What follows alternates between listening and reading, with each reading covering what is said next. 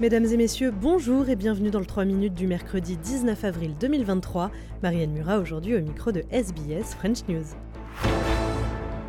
Souvenez-vous, en 1993, Nicky Winmar, joueur vedette d'AFL, soulevait son maillot pour montrer sa couleur de peau.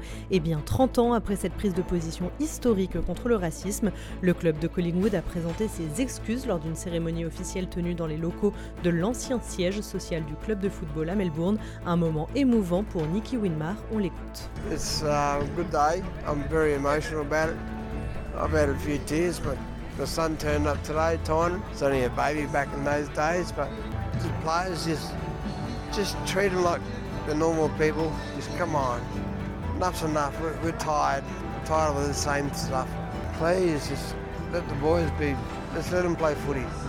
L'actualité du jour, c'est aussi la disparition du père Bob McGuire, connu pour être le prêtre du peuple et de la justice sociale. Bob McGuire s'est éteint à l'âge de 88 ans. Il y a une semaine, l'opposition décidait de ne pas suivre le gouvernement et son projet de loi donnant une voix aborigène au Parlement. Était-ce une erreur politique? Les conséquences ne se sont pas faites attendre puisque les libéraux sont en recul dans les sondages, passant de 30 à 28% d'opinion favorable, et notamment Peter Dutton qui est au plus bas depuis qu'il est devenu chef de l'opposition. Pour les travaillistes, le Premier ministre Anthony Albanese voit sa cote monter avec 27% d'opinion favorable contre 24 la semaine dernière.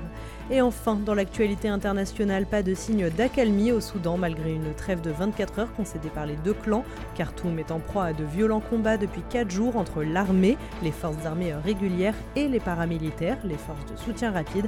Les précisions de Pauline Le Troquier pour Radio France Internationale.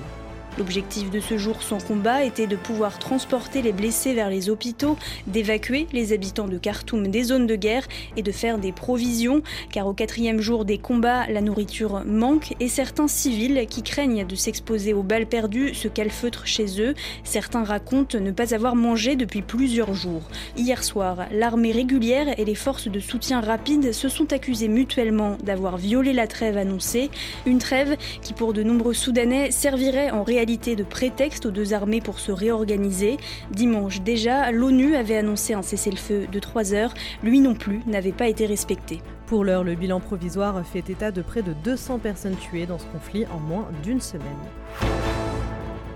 Voilà messieurs, dames, pour l'essentiel de l'actualité résumée en 3 minutes. Je vous souhaite une bonne journée et on se retrouve demain pour un nouveau bulletin.